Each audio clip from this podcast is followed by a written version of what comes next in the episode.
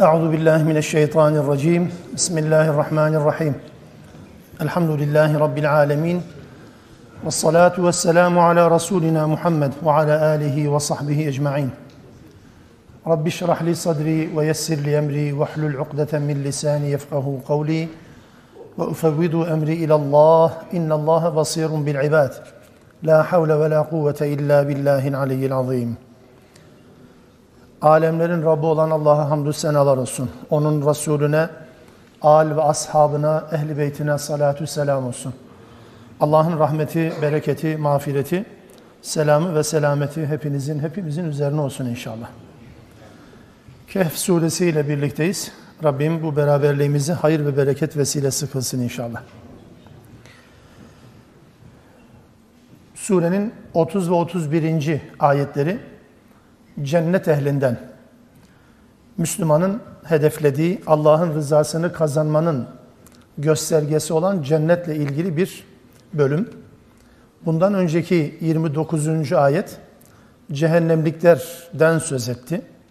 Özellikle feryat ettikleri zaman kendilerine yüzlerinin derisini olduğu gibi indiren kaynar suyun ikram edileceğini, eriyik maden ikram edileceğini hatırlatan cehennem ehline etraflarının tamamen alevlerle kuşatılan bir azaba maruz bırakılacaklarını Rabbimiz anlattıktan sonra Kur'an-ı Kerim'in tamamen üslubu denge üzerine kurulduğunu dikkate aldığımızda hemen peşinden de cennet ehline.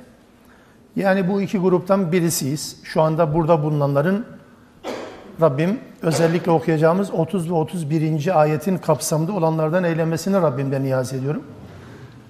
Biz buna talibiz ama yeryüzü insanları ya 29. ayetin içerisinde ya 30 ve 31. ayetin içerisindedirler. Üçüncü bir grup söz konusu değil ya oraya ya buraya. Herkes bu tercihini yapmak zorunda. İki şıklı bir imtihan. İki şıklı bir imtihanla karşı karşıyayız. Biz buna talibiz. İşte talip olduğumuz cennetle ilgili Rabbimizin önümüze koyduğu güzel bir tablo. Bismillah. İnnellezîne âmenû ve amilus salihat. İman edip salih amelde bulunanlar, erdemli davranışlar ortaya koyanlar, Allah'ın salih diye nitelediği güzel işler yapanlar. İşte bunlara la nudi'u ecra men ahsene amela. Böyle güzel işler yapanların elbette mükafatını kesinlikle zayi etmeyiz, kaybetmeyiz. Mutlaka karşılıklarını vereceğiz. Ulaike lehum cennatu adnin tecri min tahtihimul enhar. İşte böyle kimselere adin cennetleri vardır. Ve tecri min tahtihimul enhar. Onların altından ırmaklar akar. Onların dediği cennetliklerin altından, şimdilik bu cümleyi böyle ifade edeyim, izah edeceğim cennetin altından akan ırmaklardan Kur'an-ı Kerim çok söz eder. Ama burası cennet ehlinin, cennetliklerin altından diye ifade edilen bir cümle. Onların altından ırmaklar akar. يُحَلَّوْنَ ف۪يهَا مِنَ سَاوِرَ مِنْ ذَهَبٍ Kendilerine altın bilezikler, takılar takılacak. وَيَلْبَسُونَ ثِيَابًا خُضْرًا مِنْ سُنْدُسٍ وَاِسْتَبْرَقٍ Ve üstelik kendilerine altın bilezikler takıldığı gibi ince ve kalın ipekli kumaşlardan, atlastan yapılmış yeşil elbiseler giyecekler. Ve müttekine fiha alel araik o tahtlara, koltuklara kurulup yaslanacaklar. Ni'met sevab ve hasunet murtafaka. Ne güzel bir mükafat ve ne güzel bir yer orası. Tıpkı 29. ayette Allah Teala'nın vesaet murtafaka bi'se şarab ve saat murtefaka dediği gibi ne kötü içecek ne kötü yer orası demesine karşılık cennet ehli için ne güzel bir mükafat ve ne güzel bir yerdir orası diyerek Rabbim taltifte bulunuyor, hedef gösteriyor. Rabbim bunlardan eylesin elbette. Bu cennet ehliyle alakalı bazen müfessirlerin ayetlerle ilgili enteresan tespitleri vardır. Bunlardan bir tanesi bu ayette karşımıza çıkar. Aslında yazarken de işaret etmişim ama dikkat çekildi mi acaba? Takılacak olan bir bilezikten bahsedildi. Ama elbisenin giyileceğinden değil, giyeceklerinden söz edildi. Yani elbise giyecekler onlar. Etken bir fiil ama bilezik takılacak edilgen bir fiil. Böyle bir fark olabilir mi? Yani niye hemen aynı cümle içerisinde edilgen ve etken fiil yan yana ve farklı şekilde kullanılıyor? Razi, Büyük Müfessir Razi'nin buradaki işaretinden hareketle çok hoş bir izah aslında, çok hoş bir yaklaşım. Onlara altın bilezikler takılacak ifadesi, edilgen bir cümlenin, kelimenin, fiilin kullanılmış olması onların emekleri karşılığı değil. Allah Teala'nın ekstradan, lütuf olarak onların emekleri, hak edişlerinin dışında Allah Teala'nın kendi lütfundan, kendi fazl-ı kereminden ilave olarak vermiş olduğu bir mükafatın karşılığı sanki. Bir işin, bir amelin karşılığı. Yani amel işlemiş, onun karşılığı zaten ayrıca verilecek de zaten o amelin karşılığını yaşayacaklar. Ama bunun ötesinde bir de Allah Teala kendisinden. Yani şöyle desek yanlış anlaşılmasın. Bir alana bir bedava gibi yani. Bir alana bir bedava gibi. Aynen Allah Teala böyle bir lütufta bulunuyor. Çünkü arkasından gelen mesela ince ve kalın ipekler giyecekler cümlesinde fiilin öznesi bellidir. Cennetliklerdir. Verilecek demiyor, giydirilecek değil, giyecekler. Bu da iyilerin, salih amel işleyenlerin aslında kendi dürüst ve erdemli davranışlarıyla hak ettiklerinin bir karşılığıdır. Demek ki aslında bu ayet Kur'an-ı Kerim'in bu konuyla ilgili ortaya koymuş olduğu temel anlayışı bu cümlelerle yansıtıyor. Kur'an'da da temel anlayış böyle değil mi? Yani Allah Teala bir amellerimizin karşılığı olarak, hak edişimizin karşılığı olarak verdiği mükafatlar var. Bir de ötesinde hiç aklımıza gelmeyecek. Yani ya Rabbi bunu işledim, bunun karşılığı bu diyeceğimizin ötesinde bir de ekstradan hiç beklemediğiniz, abi bu da benden dediği bir takım lütuflar var. İşte bu e, tablo bize bunu hatırlatan bir tablodur. Bize düşen amel işlemektir. Ama işlediğimiz amellerin karşılığı değil, Rabbimizin rahmeti, lütfu, keremini biz elbette talep ederiz. Şöyle dua edilmez değil mi? Rabbimiz bizim amel işlediklerimiz ya da işlediğimiz amellerle bize muamele et denmez. Rabbimiz rahmetiyle muamele eder. Amellerle muamele etmeye kalkarsak, bunu sınırlarsak Allah Teala alacaklı olur. Anlatabiliyor muyum? Bütün amellerimiz itibariyle alacaklı olur. O açıdan Allah Teala'nın bir cennet nimetleri var. Hani bir de rıza var ya, rıdvan ve rıdvanullahi ekber der Allah Teala. Allah'ın rızası daha büyüktür. Yani bütün bu nimetlerin ötesinde bir de Allah'ın rızası var ki bütün nimetleri unutturan, adeta sıfırlayan, bunu gördükten sonra diğerleri hiç dikkat etmeyen, dikkat çekmeyen nimetler olacak. Rabbim lütfetsin inşallah. Burada özellikle bir enteresan husus daha var. Kur'an-ı Kerim'in e, okuyucuları genelde okurken tabii meal üzerinden gidildiği zaman çok fazla göze çarpmıyor. Meal yazanlar da Allah kendinden razı olsun ama bu tür cümleler geldiği zaman genel kalıbın genel kalıbın anlamı neyse o kalıba da bunu aynı şekilde sokuşturmaya çalışırlar. Bu enteresan yerlerden bir tanesi bu. Acizane bu konuyla ilgili yani bu ayette bu benzeri ayetlerle ilgili bir mütalaa yaptığımda karşıma böyle bir tablo çıktı. Bu kelime tecri min tahtihimul enhar ifadesi Kur'an-ı Kerim'de cennet ehli için kullanılırken ifade edilen tecri min tahtihel enhar ifadesiyle karıştırılır. Cümleler aynı gibi sadece zamir farklı. Birinde ırmaklar cennetin altından aktığı ifade edilir. Ama Kur'an-ı Kerim'de üç ayet vardır ki birisi bu Kehf suresinin 31. ayeti, biri Araf suresinin 43. ayeti, biri de Yunus suresinin 9. ayeti. Kur'an-ı Kerim'de sadece 3 ayette de cennetin altından akan ırmaklar değil de cennetliklerin, cennet ehlinin altından akan ırmaklar. Bu ifade izah edeceğim ama cümlenin farklı olması anlamın da farklı olmasını gerektirir. Yani cennetin altından ırmaklar aktığını belki anlarız.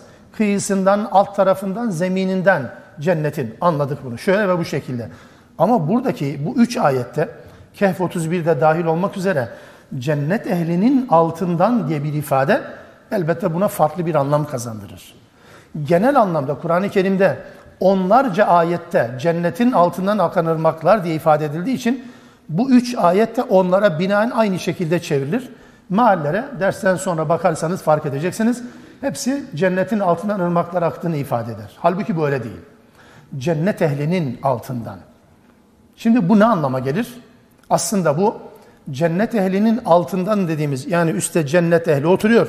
Altta da cennet ırmakları akıyor anlamın olabilir belki ama Kur'an-ı Kerim'den bir takım ipuçlarıyla benzer ifadelerin kullanıldığı ayetlerden hareketle farklı bir tablo ortaya çıkar. Mesela mesela taht kelimesi alt kelimesinin karşılığıdır Arapçada. Arapçada tahtihim dediğimiz zaman onların altından alt kelimesi yani üst değil de alt. Bu ifade mesela Firavun tarafından Zuhruf 51. ayette şöyle kullanılır. Firavun bağırıyor etrafında nida ediyor, hitap ediyor her tarafa, kendi kavmine. Ve diyor ki ya kavmi eleyse li mülku Misra ve hâzihil enhâru tecri min tahti şu mülk, Mısır'ın mülkü, şu Mısır'ın bütün arazileri benim değil mi? Ve bu nehirler benim altından akmıyor mu diye çeviririz. Nehrin Firavun'un altından akması söz konusu değil. Nehrin Firavun'un etkisi ve yetkisi altında. Yani Firavun bu nehri nereye akıtmak isterse oraya akıtırım. Ben nehre de hükmederim demektir. Zaten Mısır'ın toprağına hükmediyorum. Bir de Mısır'ın nehirlerine bile hükmederim. Nereden geçecek? Kim neyi sulayacak? Bu benden sorulur. Bunun hükümdarı benim. Tahti ifadesi bu anlamda kullanılıyor. Aynı zamanda. Alt kelimesinin yanı sıra. Aynı buna benzer bir ifade. Mesela Tahrim suresinin 10. ayetinde. Nuh ve Lut aleyhisselamın, aleyhisselamın karılarından söz ederken, inkarcı karılarından söz ederken kullanılan bir kelimedir. Daraballahu meselen lillezine keferu imra'ate Nuhin ve imra'ate Lut. Allah Teala kafirler için Nuh'un ve Lut'un karısını örnek verdi. Ne yapmıştı bunlar? Kâneta tahta abdeyni min ibadina. Kâneta bu iki kadın tahta abdeyni min ibadina salihayni. Bizim iki salih kulumuzun altındaydılar. Cümlenin motamot çevirisi bu. Eğer kelimeyi olduğu gibi çevirecekseniz kelimenin anlamı bu. Bu iki kadın iki kulumuz Nuh'un ve Lut'un altındaydılar. Ama bu cümle böyle kullanılmaz değil mi? Abuk subuk bir mana çıkıyor. Altındaydılar değil, nikahının altındaydı. Ne demek nikahın altında? Yetkisinin ve tasarrufun altındadır. Biz de tahtı nikahında cümlesini zaman zaman kullanırız. Gerçi yani biraz daha eskiler kullanır ama yeni nesil pek bilmez bunu. Tahtı nikahında deriz. Yani nikahı altında. Yani yetkisi altında. Yani tasarrufu altında anlamına gelir. Buradan hareketle özellikle bu cümleler tecri min tahtihimul enhar cennet ehlinin altından diye lafzi anlamda çevrilen bu cümlenin aslında cennet nehirlerinin cennet ehlinin tasarrufunda, onların yetki ve inisiyatifinde aktığının işaretidir. Her istedikleri zaten cennete yapılacak. Mesela düşünün Muhammed suresinde, diğer ismiyle Kital suresinde dört tane nehirden bahsedilir. Bal ırmağı, su ırmağı, süt ırmağı ve bir de şarap. Sarhoş etmeyen şarap ırmağı. Dört tane ırmak ve bunun dışında inili ufaklı çeşitli ırmaklar. Bunların tamamı cennet ehlinin inisiyatifinde. Zaten cennet ehli cennette istediğini yapamayacaksa burası cennet değil demektir. Dolayısıyla وَلَهُمْ مَا يَدَّعُونَ ifadesi her istedikleri onlara var. Cennet ırmakları şöyle aksın, tabii ki böyle aksın. Bu cennet nimetlerinin aynı zamanda cennet nehirlerinin de cennet ehlinin tasarrufunda olduğu anlamına gelir mi? Bu cümlelerden hareketle elbette. Sadece Kur'an-ı Kerim'e Kur'an-ı Kerim'de üç yerde bu ayrıntı, bu incelik söz konusu. Buna da dikkat edilmediği zaman diğerleriyle birlikte değerlendirilir. Oysa lafız farklı. Onların altından derken kullanılan zamir cennet ehli ayrıdır. Cennet için kullanılan zamir onun altından dediği zaman ayrıdır. Dolayısıyla böyle bir husus var. Bunu da bu ayetle birlikte ifade etmiş olalım. Rabbim cennette böyle bir nehir içerisinde, böyle bir nehir üstünde tasarruf sahibi olan kullarından eylesin. Amellerimizle bunu hak eden, Allah'ın rahmetiyle birlikte daha fazlasını lütuf olarak hak eden Müslümanlar yapsın inşallah bizi. Zaten onun için buradayız. Zaten onun için Allah'ın kitabıyla birlikteyiz. Bunun için zaman geçiriyoruz. Ve bunun sonrasında yine farklı bir cennetten bahsedecek.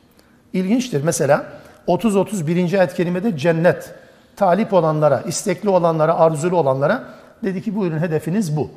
Ama bir de bakıyorsunuz bir cennetten daha bahsedecek. 32 ile 44. ayet arasında cennet kelimesi kullanılarak verilen bir örnek var. Nedir o? Bahçe. Bildiğimiz bahçe. Hedeflediğimiz şeye de cennet denir. Herhangi bir bostana, bağa, bahçeye de Arapçada cennet denir. Kur'an da buna cennet diyor. Dolayısıyla Allah Teala hemen asıl cennetin ötesinde kendisini cennetle avutan, sahte cennetleri gerçek cennet zannedip Allah'a kulluktan uzaklaşmalarına neden olan bu tür insanlara da bir misal verecek. İki adam misali. İki adam misali ve sonra da hayatın bir temsili anlatımı söz konusu 45. ayette. 32'den 45'e kadar bir temsili anlatım söz konusu.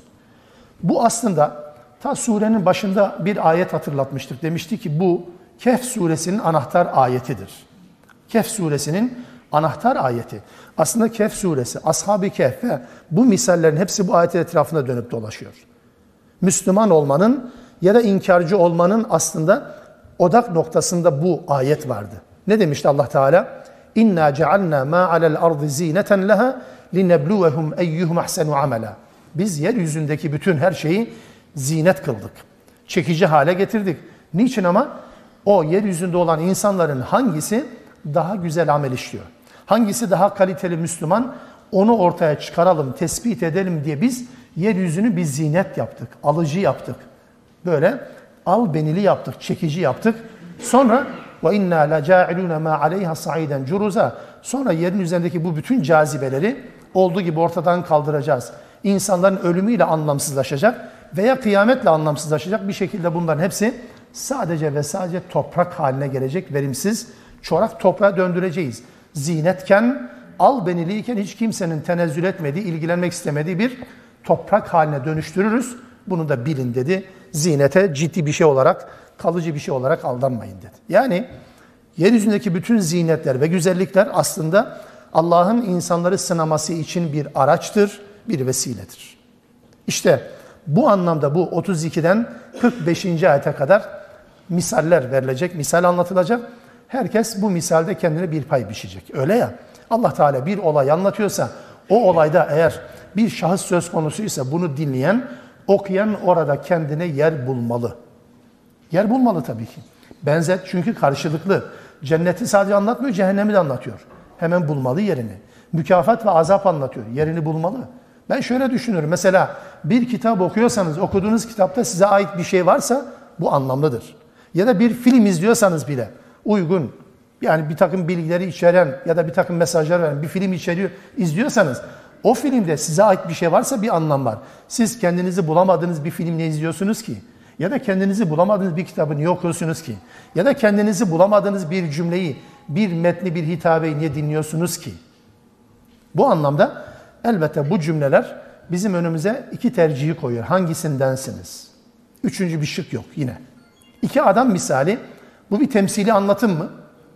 Yani tarihte vuku bulmamış, vuku bulabilecek herhangi bir temsili anlatım mı? Mesela diye başlayan bir cümleler mi bunlar? Yoksa İsrailoğullarından, İsrailoğulları döneminden beri gelen, yaşana gelen bir örnek olay mı? Yani o zaman yaşanmış iki kardeşin gerçekten iki kardeşin yaşanmış yaşanmış öyküsü mü? Yoksa Mekke'de iki kardeşin başına gelen ya da yaşadıkları bir konu mu? İster bu, ister şu, ister beriki hiç fark etmez. Neticede bu ayet bana şu an hitap ediyor. İster İsrailoğullarından iki kardeşin olayı, ister Mekke'de iki kardeşin olayı, isterse temsili anlatım. Neticede Allah Teala'nın muradı nedir burada? Muradı şu olacak. Bu bahçelerin, varlığın, servetin, imkanların gücüne güvenerek kendini kaybeden bir insan modeliyle bunu bu imkanları umursamayan sadece ve sadece hedefi Allah olan, Allah rızası olan bir insanın karşılıklı diyaloğu Mutlaka bunun içerisinde birimiz olmalıyız. Allah Teala o anlamda önümüze bu misali koyuyor. وَضْرِبْ لَهُمْ مَثَلًا رَجُلَيْنِ Onlara şu iki adamın öyküsünü, yaşadıklarını misal olarak anlat. Nedir bu iki adam? جَعَلْنَا لِيَحَدِهِمَا Bu adamlardan birine biz cenneteyni, iki cennet verdik. Yani iki bahçe. Kelime bu. Cennetten bahsedecek dedik ya. İki tane bahçe verdik. Bağ bahçe. Öyle bir bahçe ki min. Üzüm bağları olan bir bahçe. Ve hafefnahuma bi nahlin. Üzüm bağların etrafında da hurma ağaçları kuşatmış. Ortada bağlar, etrafında üzüm şey etrafında hurma ağaçları. Ve sonra cealna beynehuma zar'a aralarında da aralarında da arazi ekin biçmek ya da ekin ekmek üzere, ziraat yapmak üzere bir de araziler vermişiz, ekinler yetiştirmiştik. Enteresan bir tarif bu. Çok enteresan bir tarif. Normal bir bahçe demiyor. İki tane bahçe deyip bırakmıyor. Bahçe dendiği zaman herkesin zihninde bahçe tasavvuru var zaten bilinir. Ama bakın kullanılan kelimelere bakın. A'na, bağ, nahl, hurma ağacı ve sonra bir de zara, ekin. Bu ne anlama geliyor biliyor musunuz? Bu insanın sahip olduğu bu çiftlik, bu bağ bahçe aklınıza gelebilecek bütün envai türlü deriz ya. Her türlü bitkiyi, her türlü ziraat imkanını ortaya koyan bir bahçe türüdür. Gövdesiz ağaç derseniz işte üzüm bağları gibi. Gövdeli ağaç derseniz hurma ağaçları gibi. Ya da ekin derseniz gövdeyle alakası olmayan ekin derseniz, ot türü derseniz, otsu şeyler derseniz o da var. Olmayan bir şey yok. Her şeyle dört başı mamur bir bahçe. Anlatabiliyor muyum? Böyle enteresan bir bahçesi olan ya iki bahçesi olan bir adam var. Ve kiltel cenneteyn. Bu iki cennet, bu iki bahçe de atet ukulaha. Meyvesini veriyor. Ürününü veriyor. Velem tazlim ve zulmetmiyordu. Arazi zulmetmiyordu. Bu kelime biliyorum kulağa tırmalar. Zulüm araziye nasıl nispet edilsin ki? Arazinin zulmetmesi söz konusu değil ki. Kelime bu. Velem tazlim. Kelimeyi motomot çevirecekseniz arazi bu bahçe zulmetmedi diyeceksiniz. Peki açarsanız ne olur bunun karşılığı? Hiçbir şey eksik bırakmadı demektir. Zulmün tarifi bu. Hiçbir şey eksik bırakmadı. Bahçe kendisine biçilen rol neyse onu yerine getirdi. Rolünü üstlenmekten kaçınmadı. Bahçe bahçe olarak neyse onu yerine getirdi. Onun bahçe özelliğini iptal edecek bütün şeylerden uzak kaldı demektir. Kelime izah ettim birkaç cümleyle. Bahçe zulmetmedi. Ve sonra وَفَجَّرْنَا خِلَالَهُمَا nehara Bir de bu iki bağın bahçenin arasından da bir ırmak akıtmıştık. Bu zulüm kelimesinin Kur'an-ı Kerim'de çok tipik, enteresan bir kullanımıdır. Belki buradan hareketle zulmün adaletin zıttı olmadığını, zulmün adaletin zıttı olmadığını bu kelime üzerinden anlamaya çalışalım. Türkçedeki zulüm, Türkçedeki adaletin zıttı olabilir. Bu değil zulüm. Zulüm bu değildir bakın. Mesela düşünebiliyor musunuz? Zulmetmeyen bir bahçeden söz ediyor. Zulmetmeyen bir bahçe. Arkasından mesela 30, 35. E, arkasına 35. ayet-i kerimede gelecek ne gelecek bu sefer? Zulmeden bir insandan bahsediyor. Zulmeden bir insan. Şimdi zulmetmeyen bahçe, zulmeden bir insan yan yana. Ve zulüm kelimesi yan yana kullanılıyor. Zulüm ne biliyor musunuz? Genel anlamda herhangi bir olayla ilişkilendirmeden, herhangi bir konuyla ilişkilendirmeden genel tarifi şu zulmün. Bu tarif üzerinden nereye koyarsanız koyun. Bir şeyi olması gereken olması gereken yerin dışına koymak. Bir varlığı olması gereken yerin dışına koymak eşittir zulüm. Ve şöyle diyebilirsiniz. Bir varlığı olmaması gereken yere koymak. Olmaması gereken yere koymak da zulümdür. O yüzden mesela inne şirke la zulmun azim der. Lokman'ın ağzından bizlere bir nasihat aslında çocuğu üzerinden. İnne şirke la zulmun azim. azim. Allah'a şirk koşma. Çünkü şirk büyük bir zulümdür. Niye? Çünkü insan denilen ve kulluk için yaratılan bu varlık, sadece tek Allah'a kulluk yapması gereken bu varlık, Allah'ın yanına başka ilahlar koydu da şirk koştu. Olması gereken yerde olmadığı için adı zulüm mesela. Veya kişinin kendine zulmü, zalemu enfusehum ya da zalimun li nefsihi Kur'an'da çokça geçen bir kavram. Kendine yazık etti diye çeviririz. Zaleme nefse, nefsine zulmetti. Niye? Çünkü ben nefsimi cennete taşımam lazım. Nefsimi cennete taşımıyorsam nefsime yanlış bir şey yaptırıyorum. Nefsimi olması gereken yerin dışında kullanıyorum. Onun için nefsime zulmediyorum. Mesela Musa Aleyhisselam'a ve Harun'a verilen ayetlerden söz ederken muhataplarının bu ayetlerle ilişkisinden söz ederken Allah Teala diyor ki فَظَّلَمُوا biha Ayete zulmettiler. Buyurun. Ayete zulmettiler ne? Ayete haksızlık yapma ne? Ayete adaletsiz davranma değil. Ayete zulmetme. Ayeti olması gereken yerde kullanmamak zulümdür. Hayat kitabı olarak indirilen bir kitabı ölü kitabı haline getirmek mesela zulümdür. Dillere okunması gerekirken öldükten sonra ya da birinin ölümünü bekleyerek okumak zulümdür mesela. Ayeti çarpıtmak zulümdür. Bir varlığı amacı dışında kullanmak zulümdür. Anlatabiliyor muyum? Dolayısıyla zulüm bu şekildedir. Bazen ben öğrencilerimize takılırım. Derim ki ya gözlük göze takılır. Bunu örneği de söyleyeyim de biraz basite indirgemiş saymayın beni. Gözlük göze takılır. Şimdi gözlük niye kafaya takılır? Gözlük göze takılan bir şeyse bunu çıkarıp kafaya takıyorsanız zulmediyorsunuz. Niye?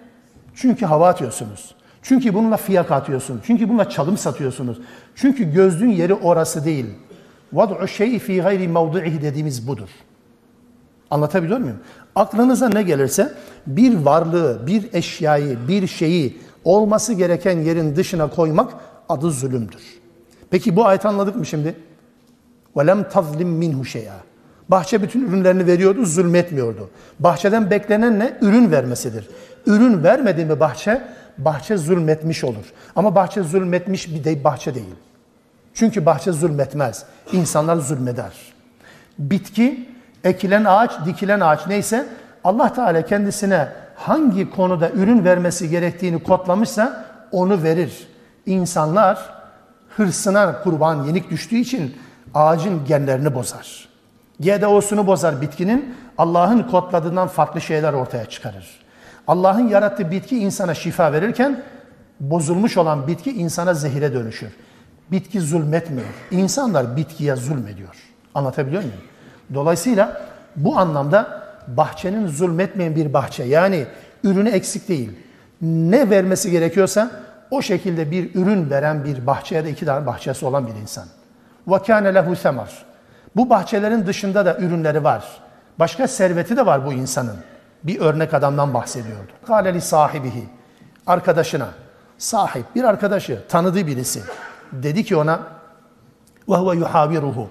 Kendi arkadaşıyla konuşurken, diyalog halindeyken arkadaşına şöyle dedi. Ene ekseru minke malen ve azzu nefera. Benim malım mülküm seninkinden daha çok olduğu için ya da benim nüfus bakımından sayım, kelle sayısı, evladım, sosyal statüm, ekonomik imkanlarım senden daha güçlü. Dolayısıyla ben senden daha üstünüm ve senden daha güçlüyüm dedi. Sahip olduğu imkanlar, ekonomik ve sosyal imkanları muhatabının, arkadaşının karşısına üstünlük aracı vasıtası olarak çıkardı. Bu aslında sadece bu konuyla alakalı değil. Bütün sahip olduğumuz imkanlarla alakalı. Bizi başkalarından farklı kılan, dikkat buyurun, bizi başkalardan farklı kıldığına inandığımız bütün güçlerimizle, yeteneklerimizle, kapasitelerimizle alakalı bir konudur. Üç kuruşa sahip olan, üç kuruşa sahip olmayana hava atar. Üç kitap okuyan, hiç kitap okumayana hava atar. İki tane kitap okuyan, üç tane meal okuyan Şeyhülislam kesilir. Herkes haddini bilecek. Kur'an okunsun, Kur'an öğrenilsin. Ama Kur'an'ın iki tane meali, üç tane kitabı okundu diye ahkam kesmeye kalkmasın. Bunu kendi nefsime de söylüyorum, size de söylüyorum. Bu konuda çok cesur davranan ve kendine ilim adamı sıfatı verdiği insanlara da söylüyorum. Herkes elbette Allah yerine kendini koymamalı. Dolayısıyla bu anlamda insanları küçük görmemeli. Sen bir şey öğrendin diye öğrenmeyen, bunu öğrenmeyen insanlardan farklı olduğunu hissettirecek bir üstünlük yarışı, bir kibir, bir gurur, bir kendini beğenmişlik, bu işi ben bilirim, ben olmasam kimse bilgi öğrenemez havasına girdiğiniz zaman aynı yola çıkar.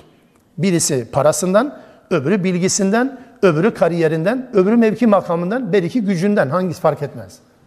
Bu adam sahip olduğu malı ve sahip olduğu çocukların nüfusu üstünlük aracı olarak gördü.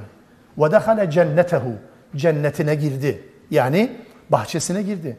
Benim dikkatimi çekti, de çekti değil mi? Hep cennet, cennet ifadesi var. Çünkü cennet insanların gözünde farklıdır. Birisi içinde bulunduğu dünya nimetlerini, ha işte cennet bu. Hasan Sabbah'ın cenneti gibi öyle zannedebilirler. Ama mümin dünyanın en mükemmel varlıklarını bile cennetin çöpüne feda eder. Cennetin çöpü bile ona tercih edilir. Yani çöp yok da hani mesela. Dolayısıyla burada kendini bahçede gören bu insan cennette gördü. Belki başka bir kelime kullanılabilirdi. Rabbimiz özellikle bunu vurgulamaya yönelik midir acaba? Allah bilir. Dehale cennetehu ve huve zalimun li. Adam kendine zulmeden, yazık eden birisi olarak zalimün nefsi aynı geçti az önce kendine zulmetti. Çünkü olması gereken durum bu değildi. İçinde bulunması gereken durum bu değildi. Nefsine zulmederek, kendine yazık ederek bu bahçesine girdi. Kale ve şöyle dedi. Ma azunnu en tebide hadihi ebede. Bu bağın, bu bahçenin, bu imkanların kuruyup yok olacağını hiç sanmıyorum. Nasıl yok olsun ya? Bu tantana bitmez, bu şaşa bitmez ki dedi. Ve ma azunnu saate kaime. Ve ben kıyametin kopacağını hiç zannetmiyorum. Kıyametin hiç kopacağını zannetmiyorum. Burada şu cümlenin arasında bir şey girmem lazım. Burada bunu ilan eden insanlar olabilir. Bir de ilan etmez ama bunu açıkça küstahça söylemez ama yaşadığı hayat bunu yansıtabilir. İki türlü yani. Birisi dobra dobra söyler. Kıyamet diye bir şey yok ya. Vur patlasın çal oynasın ne var yani. Bir daha dünyaya mı geleceksin? Diyen bir insandır. Bir kısmı da böyle demez ama yaşadığı hayat buna benziyor. Yaşadığı hayat buna benziyor. Kıyamete inandığını söylüyor. Aslında kıyamet yokmuş gibi yaşıyor. Ahirete inandığını, cennete ve cehenneme inandığını söylüyor ama hiç yokmuş gibi yazıyor, yaşıyor. Dünyanın bütün ödüllerini cennete tercih ediyor. Dünyanın bütün cezalarını cehenneme tercih ediyor ve taviz veriyor. Böyle bir yapı. Onun için burada evet dobra dobra söyleyenler var. Bir de düşünce olarak bunu ortaya koyanlar var. Ben kıyametin kopacağını zannetmiyorum dedi. وَلَاِنْ رُدِدْتُ ila Rabbi Çok ilginç bir ifade. وَلَاِنْ رُدِدْتُ ila Rabbi Yani bu ne demektir aslında? Bir gün kıyamet kopsa da, varsa iki kopsun hadi. Kopacağını varsayın der gibi. Ne olur? Rabbimin huzuruna çıkarılırsam eğer, kıyamet koptuğunda Rabbimin huzuruna çıkarılırsam. Ne kadar Müslümanca bir cümle değil mi? Rabbimin huzuruna çıkarılırsam eğer ne olacak? لَاَجِدَنَّ خَيْرًا مِنْهَا مُنْقَلَبًا Elbette orada yani o cennette Rabbimin huzurunda bunlardan daha güzel nimetlere kavuşacağım kesin. Bundan eminim dedi.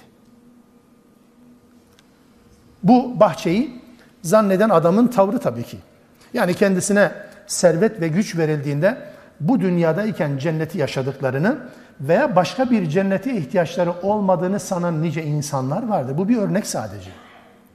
Bundan daha ötesi yok zanneden insanlar var. Hatta bazen aynen cennet tasvirlerini yaşayan insanlar da görürsünüz. Ev yapmıştır, gerçekten evinin altında ırmak da akabilir. Dereler de akıtabilir. Hatta yapay şelalelerle cennet tablosunu her gün yaşayabilir kendisi. Ama neticede dünyanın bu imkanlarını en üst düzeyde, aklın ve hayalin zorlayacağı en üst düzeyde bu imkanlarının sahibi olan bir insan sizce ne kadar kullanabilir bu nimetleri? 10 yıllık çocukluk dönemi zaten işin farkında değil. Hadi 11 yaşından itibaren başlatalım. Ne kadar süre gider? 70'inden sonra dünyanın nimetlerini gençken kullandığı kadar kullanan kaç kişi var? İmkanlarını. Hepsi topu topu bütün taklalarımız, bütün tavizlerimiz 60 yıl konforlu yaşamak adına biliyor musunuz? Hepsi bu için. Dolayısıyla kendimizi cennette zannetmeye başladık mı asıl olan cennet için çok fazla hazırlık yapmayız, tenzih ederim sizi.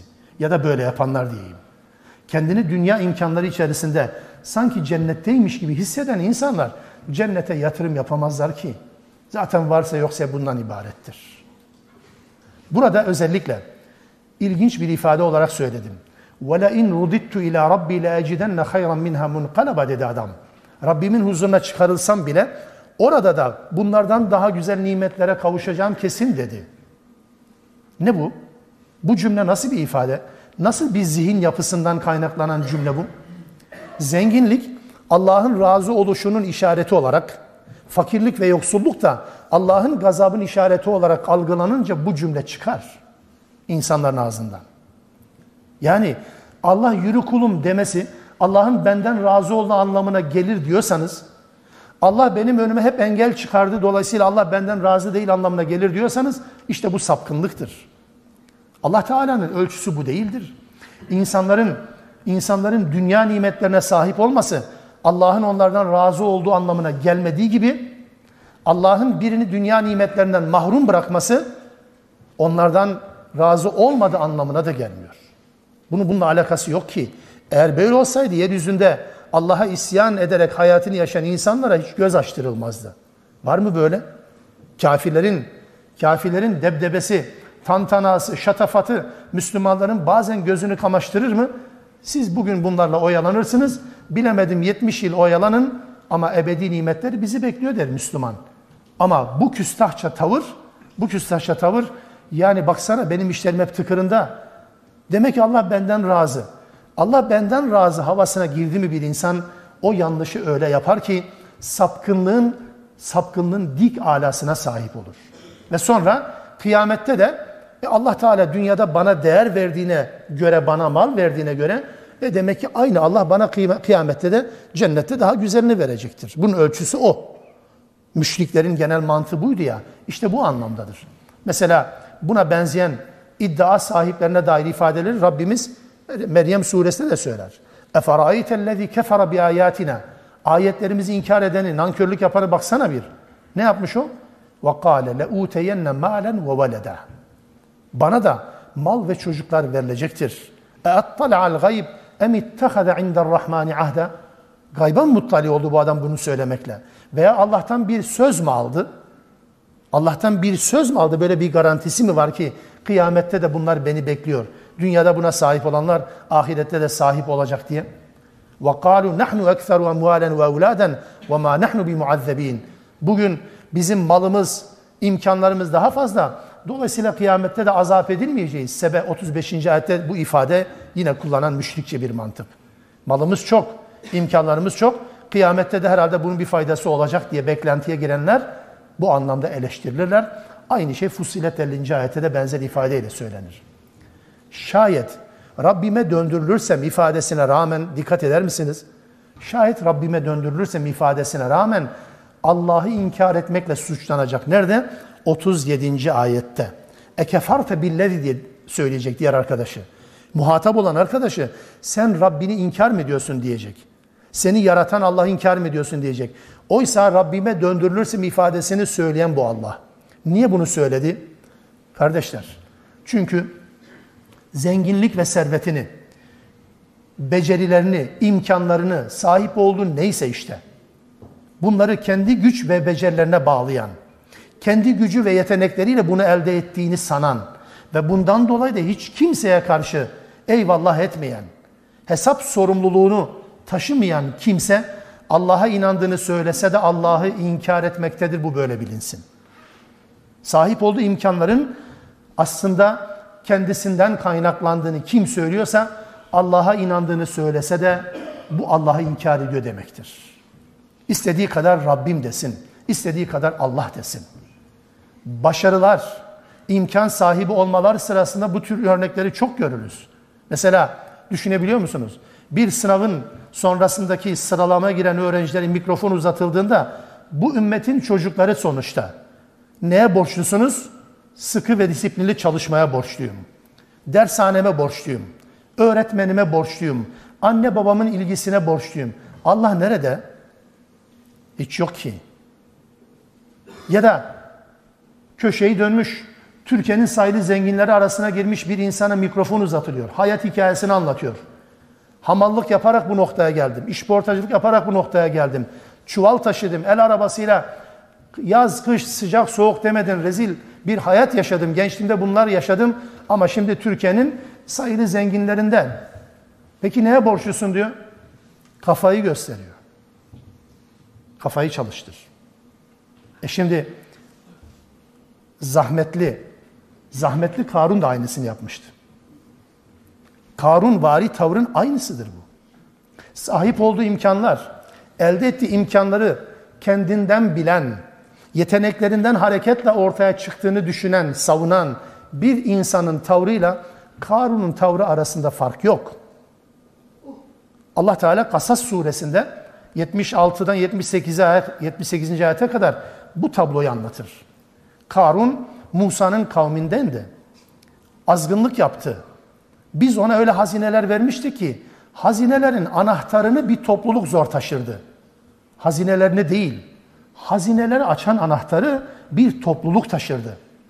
Sonra kavmi onu bu debdebesiyle, tantanasıyla, şatafatıyla görünce dedi ki La tafrah inna Allah la yuhibbul ferihin. Şımarma. Allah şımaranları sevmez.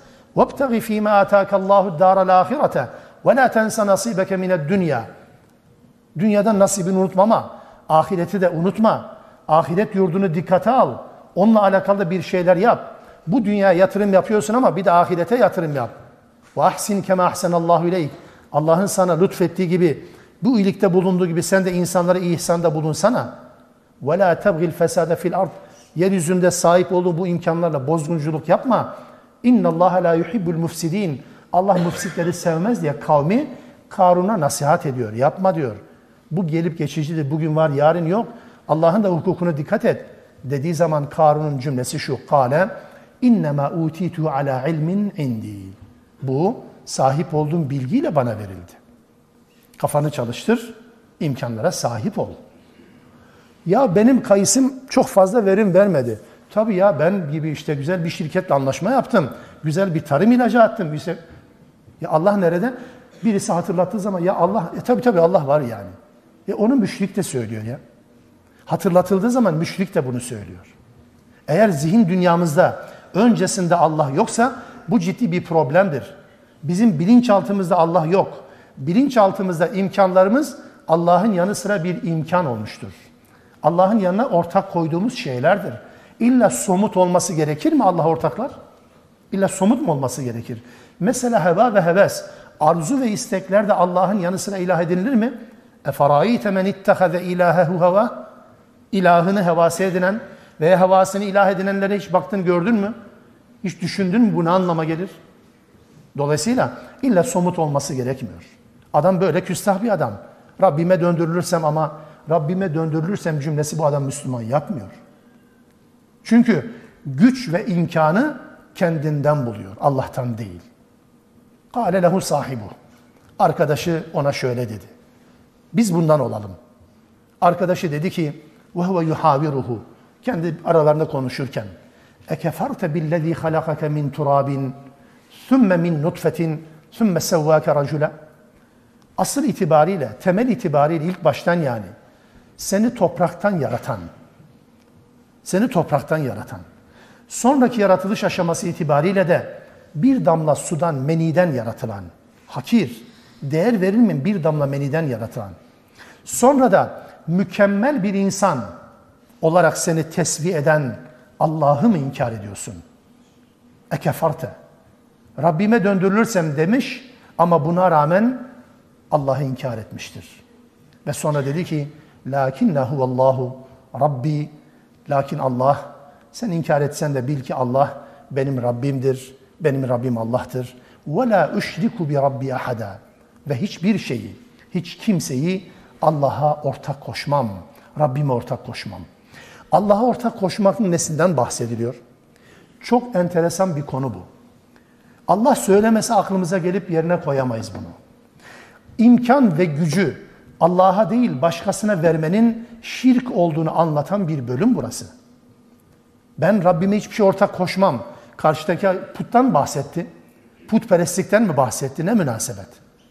Bu adam sahip olduğu imkanların kendi kuvveti ve gücüyle olduğunu, Allah'ı devre dışı bıraktı. Ahirette bunun hesabının olduğuna dair inancını reddetti, bunu ortaya koydu ve buna Allah Teala diğer adamın ağzından dedi ki ben Rabbime hiç kimseyi ve hiçbir şeyi şirk koşmam. Burada hiçbir şeyi ve hiçbir kimseyi Rabbime şirk koşmam ifadesi Allah rahmet eylesin. Fahrettin Razi'nin de çok enfes bir tespitiyle zenginliği ya da yoksulluğu asla Allah'tan başka bir güce izafe etmem, edemem demektir. Allah'a şirk koşmam cümlesinin açılımı bu.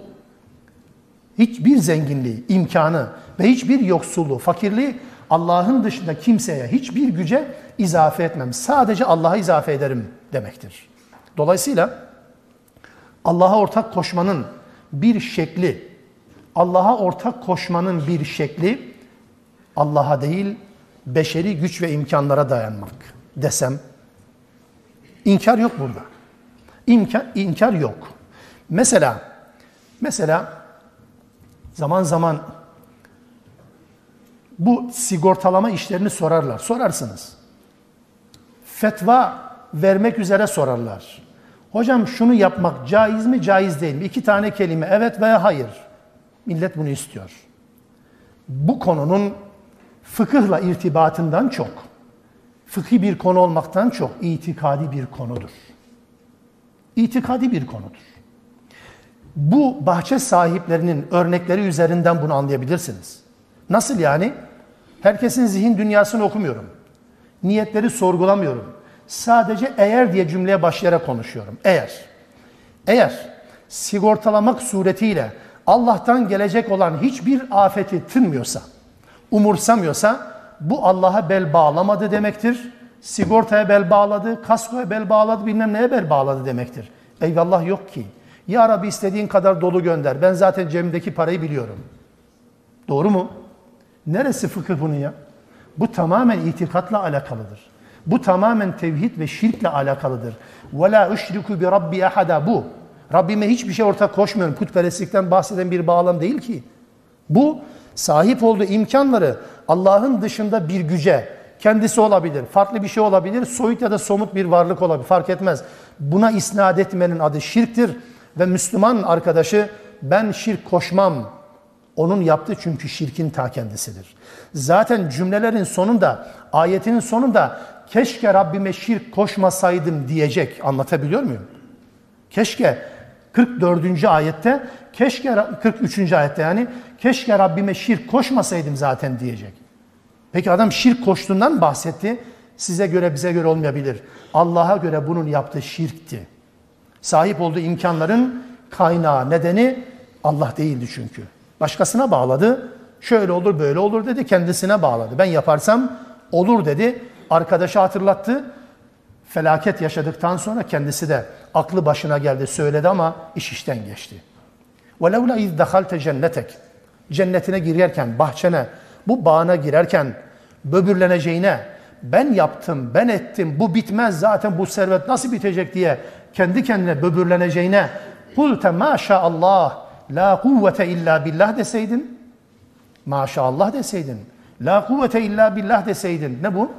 Allah'ın dilediği olur. Allah'ın dilediği olur.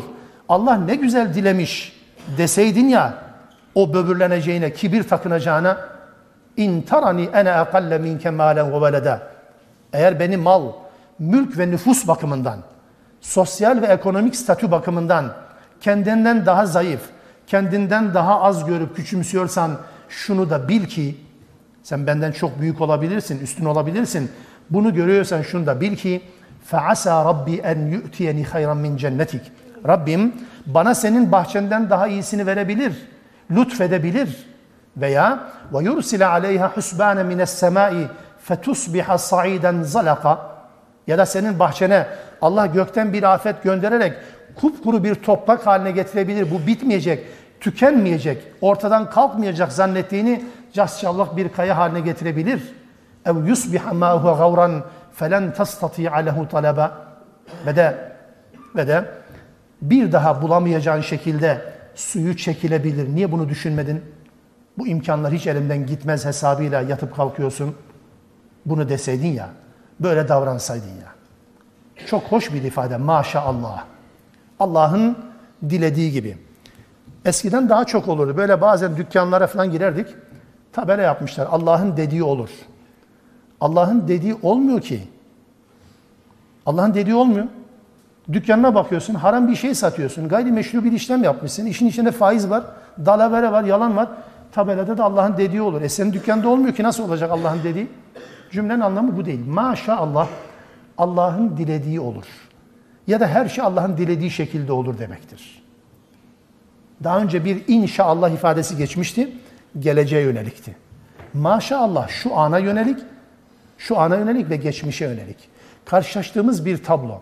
Güzel bir tabloyla alakalı bir Müslüman refleksidir. Bir Müslüman tepkisidir bu. Bir Müslüman cümlesidir bu maşallah. La havle ve la kuvvete illa billah. Tabi ne diyeceğiz bunu? Her önümüze gelen, hoşuna, hoşumuza giden şeylere değil. Anlatabiliyor muyum? Çok güzel, muazzam bir bina yapmışlar. Bilmem falan banka. Altına reklamları var. Şu kadar faizli kredi veriyoruz şeklinde. Maşallah ne güzel bina ya. Ne maşallah. Maşallah yok orada. Ya da haram bir şeye bakarken, aa maşallah ne kadar E, haram, harama bakarken maşallah diyemezsiniz ki. Allah iftira atıyorsunuz bu anlamda.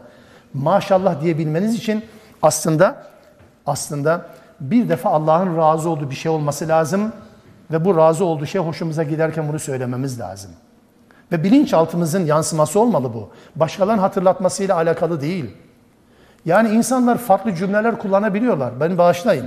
Yani çok hoş, çok muazzam manzaralar gördükleri zaman yani her türlü cümle kullanabiliyorlar. Ya bir tane kelime maşallah yerine gelmiyor, akıllarına gelmiyor Müslümanların. Müslüman olduğunu söyleyenlerin. Çok muazzam bir renk atmosferi var. Vay be ne kadar renkli ama yeşil, kırmızı. Ya 10 tane cümle kullandı ha bir maşallah de. Senin de Müslüman zihnin bilinç altında Allah'ın Sibgatallah de mesela. Ne güzel renk ya. Ne muazzam bir renk. Allah'ın rengi, Allah'ın boyası de. Maşallah de. Ay ne kadar cici güzel bir çocuk, ne kadar güzel bir bebek. Diyeceğine maşallah de. Allah'ı gündeme getir. Müslüman olduğunu yansıtman lazım. Biz de bu toplumda maalesef bu ihmal edilen bir tavır. Her türlü cümleyi kullanırız. Ancak birisi hatırlattığı zaman ha maşallah falan demeye çalışırız. Dolayısıyla bu bilinç altında yerleşmesi gereken bir şey. Tabi Allah'ın razı olacağı bir konuyla ilgili. Ve bu ayetler Müslüman arkadaşın o müşrik arkadaşına, kafir arkadaşına hatırlattığı bu cümleler içerisinde şunu da anlamak durumundayız. Bugün sahip olduğumuz imkanların yarın olmayabileceğine inanmalıyız. Hangi imkanların? Cebimizdeki para, sahip olduğumuz kariyer, sahip olduğumuz vücudumuzun sağlığı ve de ve de şu anda Kehf suresini okuduğumuz bu ortam yarın olmayabilir. Çünkü 10 sene önce yoktu. Çünkü 20 sene önce bir araya gelme imkanı yoktu. 50 sene önce zaten Kur'an okumak yasaktı. 10 sene sonra ne olacağını kimse bilmez. Ne yapacağız peki? Müslüman olmamıza yardımcı olacak şekilde değerlendirmek zorundasınız. Felaket tellallığı yapmıyorum. Vaka böyledir. Vaka böyledir. 20 sene önce kimsenin aklına gelmezdi. Müslümanların göğüslerini gere gere Müslüman olduklarını söyleyecekleri bir dönem yok. Ama bugün öyle mi? Evet bugün imkan var ve bu imkanları kullanabildiğiniz kadar mutlusunuz. Allah razıdır. Değilse Allah Teala bunun hesabını sorar. Yarın bu imkan olmayabilir. Bugün suyunuz var, yarın çekilebilir. Bugün aydınlık bir ortamdasınız, yarın buna hasret kalabilirsiniz. Bunu bilmek lazım işte bu Müslüman bilinçle alakalıdır. O yüzden Mülk suresi biterken aynı cümleyi söylemiyor mu? Kul araitum in asbaha ma'ukum gavran femen ye'tikum bima'in ma'in Suyunuz çekilirse o suyu size kim getirecek? Efendim falan yerden getiririz. O da çekilirse nereden getireceksiniz? Suyu yapacağınız, icat edeceğiniz bir makinanız, bir organizasyonunuz var mı ki? Yapmayın, Allah'a karşı küstahlık yapmayın, kulluğunuzun farkına varın. Bunu hatırlattı kendisine. Bu nimetler bugün var, yarın yok dedi. Semerihi fe asbaha yuqallibu keffeyhi. Nitekim arkadaşının söylediği gibi de oldu. Bütün serveti yok edildi. O bahçelerin tamamı bir felaket kuşattı. Ve yuqallibu keffeyhi ala ma enfaka fiha ve hiye khaviyetun ala uruşiha ve yekul. Bahçesinin tarumar olduğunu gören bu adam bir anda boşa giden emeğine acıyıp ellerini ovuşturuyor ve şöyle diyor. Ellerini ovuşturuyor ve şöyle diyordu. Ya leyteni lem üşrik bi rabbi ahada. Keşke Rabbime hiçbir şeyi ve hiçbir kimseye ortak koşmasaydım. Tapındığı bir şey mi vardı? Geçin onu. Tapındığı bir şey yoktu. Rabbime neyi ortak koştu bu adam? Rabbime neyi koş, ortak koştu? Gücünü ortak koştu. İmkanların bitmeyeceğini zannetti. Yaparsam yaparım dedi. Sahip olurum, yarın da sahip olurum dedi. Allah devrede yoktu. Maşallah yoktu, ben varım dedi. Allah'ın gücü ve kuvveti gündeme gelmedi. Kendisinin gücü ve kuvveti gündeme geldi. Ben beceririm, işte böyle yaparım ben yaparsam, yaparsam en alasına sahip olurum diye küstahça ortaya koyunca Allah Teala bunun adına şirk dedi. Ya leyteni lem üşrik bi rabbi ahada. Rabbime şirk koşmasaydım keşke. Peki bu pişmanlık geçerli mi? Bu pişmanlığın faydası oldu mu sizce bu adama? Ba'de harabil Basra der Araplar. Basra yıkıldıktan sonra. İşe yaramıyor ki bu. Üstelik şirkten pişmanlık sebebi gerçekten şirkten pişmanlık dolayı mı? Şirkten pişmanlık nedeniyle mi acaba? Ne münasebet. Tevhid ehlinden olması halinde, Müslüman olması halinde çiftliğinin devam edeceğine inanmasıydı asıl amaç. Yani arkadaşı hatırlattı. Allah'a küstahlık yapma. Allah belanı verebilir dedi. İnanmadı. Belasını görünce de aa dedi yani iyi bir Müslüman olsaydım işlerim kesad olmayacaktı. Şirk koşmasaydım işlerim tıkırında gidecekti diye düşünmeye başladı. O yüzden bu pişmanlığın faydası olmamıştı. Ve dini sadece dünyalık için arzu etmesi nedeniyle onun imanı Allah katında kabul olmamıştı. Dini sadece dünyalık elde etmek için köşeyi dönme aracı olarak yaptı. Anlatabiliyor muyum? Yani neye benzer biliyor musunuz? Allah'ı kandıran Müslümanlar gibi var. Mesela tenzih ederim sizi. Dükkanını açarken Bismillah, kapatırken de Bismillah ama arada hiç Allah yok. Arada hep başkaları var. Tarlasına girerken Bismillah, tohumunu atarken Bismillah, kaldırırken eh, biraz da var. Zekata gelince, infaka gelince yok. Hani Allah'ın adıyla? İşte bu, bu anlamda yani sadece Allah'ı kullanıyor. Bereket verir. Mesela arabaya binerken, arabaya binerken bütün aklına gelen ne kadar sure, dua varsa hepsini peş peşe düzüyor, diziyor. Arkasından inerken arabadan, yolculuk biterken e hamd et bu Allah'a. Şükret Allah'a. Bindiğin arabadan inebildin bari. Hamd etmen gerekmez miydi? O, o gerek yok ki zaten iş garanti artık. Araba zaten kaza yapmamak için dua okumuştuk. Kaza da yapmadık zaten evimize geldik. İş garanti. Ne oldu peki böyle bu adamın sonu? وَلَمْ تَكُنْ لَهُ فِيَةٌ يَنْصُرُونَهُ مِنْ دُونِ اللّٰهِ وَمَا كَانَ مُنْتَصِرًا Artık ne Allah'ın yerine kendisine yardım edecek kimsesi vardı. Allah'tan başka yardım edecek kimse yok. Allah da yardım etmedi. Ne de kendi kendini kurtaracak durumdaydı. Hünalikel velayetu lillahil hak. İşte böyle durumlarda. Velayet, dostluk değil bu. İşte böyle durumlarda velayet yani koruma, yani yönetme, yani hakim olma, yani himaye etme, tasarrufta bulunma hakkı gerçek ilah olan Allah'a mahsustur velayet ve huve hayrun sevaben ve hayrun ukba. En güzel mükafatı veren de en güzel sonuca ulaştıran da elbette odur. Sahip olduğumuz imkanlar Allah'tandır. Hani bir musibetle karşılaştığımız zaman bize öğretilen bir dua var ya. İnna lillah ve inna ileyhi raciun. Bu sadece sadece bir cenaze vaki olduğu zaman söylenmiyor. Bizdeki yanlışlık bu. Bir cenaze vuku bulduğu zaman değil, bir musibet. Cenneti kaybetmene neden olacak bir musibet. Hayatın tadını, zevkini alacak bir musibet, bir felaketle karşılaştığı zaman da bir insan için böyle bir insan gördüğünüz zaman inna lillah ve inna ileyhi raciun denir. Zamanın birinde Basra halifesine birisi hak etmediği halde bir ödül olmak üzere birkaç kese altın göndermiş. Ondan da bir şeyler bekliyor. Altın gelince kendisine altına bakıyor. İnna lillah ve inna ileyhi raciun. Biz olsak ne oldu? Bir cenaze mi oldu? Ne cenazesi? Bir kese altın geldi. Bir kese altın gelince inna lillah ve inna ileyhi raciun mu denir? Eğer sizi felakete sürüklüyorsa, sizin inancınızı darmadağın ediyorsa, kodlarınızı, genlerinizi alt üst ediyorsa elbette bu bir felakettir. Ne demek o? Ben Allah'a aitim, biz Allah'a aitiz ve ona döneceğiz. Sahip olduğum imkanların tümü dün yoktu, bugün var, yarın da olmayabilir. Bunun hesabıyla oturup kalkarsak emir olun en rahat eden biz oluruz. Öbürü bizi asıl hedefimiz olan cennetten uzaklaştıracaktır. Rabbim muhafaza etsin. Subhaneke Allahümme bihamdik. Eşhedü en la ilahe illen testağfiruk ve etubu ileyk.